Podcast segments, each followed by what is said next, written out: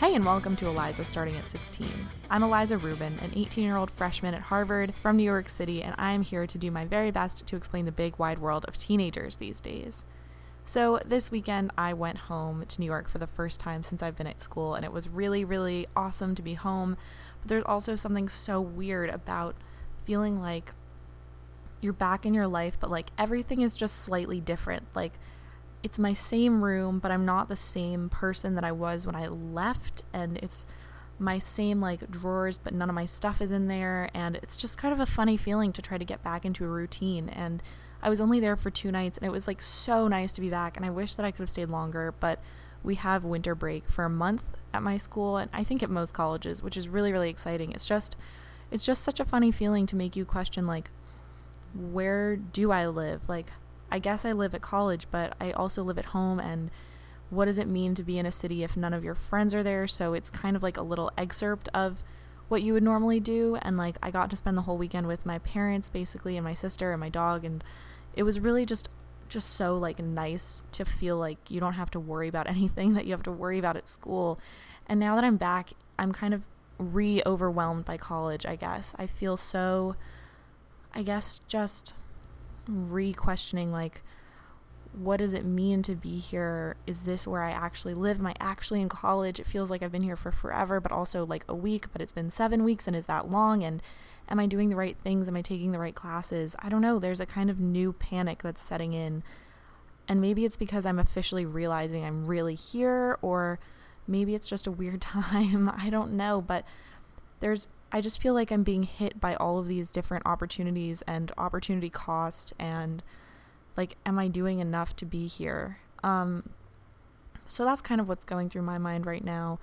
There's just something so bizarre about like looking back and realizing that now people are applying to colleges and so in a way you feel old compared to what you were, but you also feel young because you don't know how anything works and a grade isn't like a cohesive unit anymore, even though you have a Facebook group. I don't know. Everything just feels so scattered and funny. And I feel like I talk so much about what it is to be at college. What does that mean? And it's something that a lot of people do, but somehow it still feels like you're having this unique experience, which I guess you are. And it's this thing that's been so built up and like idolized. I don't know. It's just funny to not live in like a home anymore. You live in a dorm.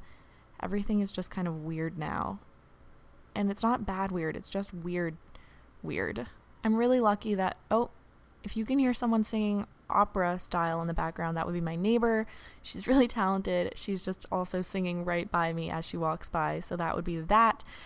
Anyway, I'm just really lucky that I'm close with Amber. I like my roommate. I really missed her when I was gone. It was so funny like every time she leaves or I leave, we just miss each other a lot, which is obviously awesome. Like we FaceTimed while I was home and it's just such a funny feeling to like depend on someone so much in your life that because you live with them and like what would I do if we weren't so close? I don't know. I just really really lucked out on that one.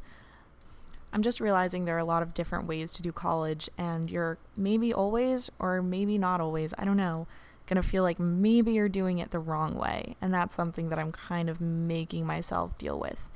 So, in other news, I've been thinking about care packages recently because I went home and I was thinking about like what do I want to bring back and my friends are getting care packages and I've been getting care packages. I just got one today from my grandmother who lives in Missouri, which was like the best thing. It's Halloween decorations. It was like lights and those little Pez dispensers that are Halloween themed and temporary tattoos that are like vampires and candy. It was just really really awesome and there's something so like it almost doesn't matter what you get in a care package. It's just the feeling of like getting it. My little sister as i've said before sends like baked goods sometimes or they left me like some little gifts in a bag to open if i was feeling sad.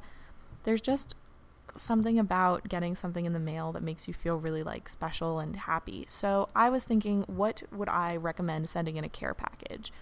I would recommend sending decorations if there's like a specific candy or something that like a snack that you get only near where you live or that might be hard to find for them where they are, definitely put that in. A little card.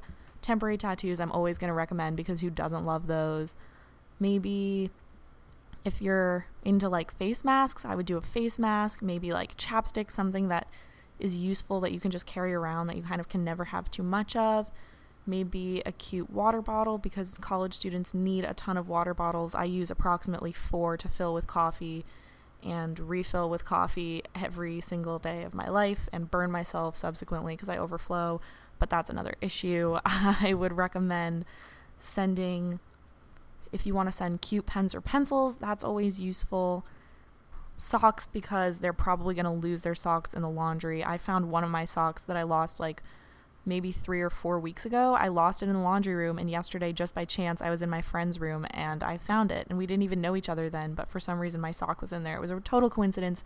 Point being, they're going to lose socks. So if you think that that's the kind of person they are, and if they're a college student, they're probably that kind of person, maybe throw some socks in there a t-shirt or something that's like from your home. My grandmother in Missouri also sent me one that was like a Kansas City shirt, which was really fun to get. So something that's like a souvenir from home or wherever you live is could be really really cute. I always love those. So definitely that.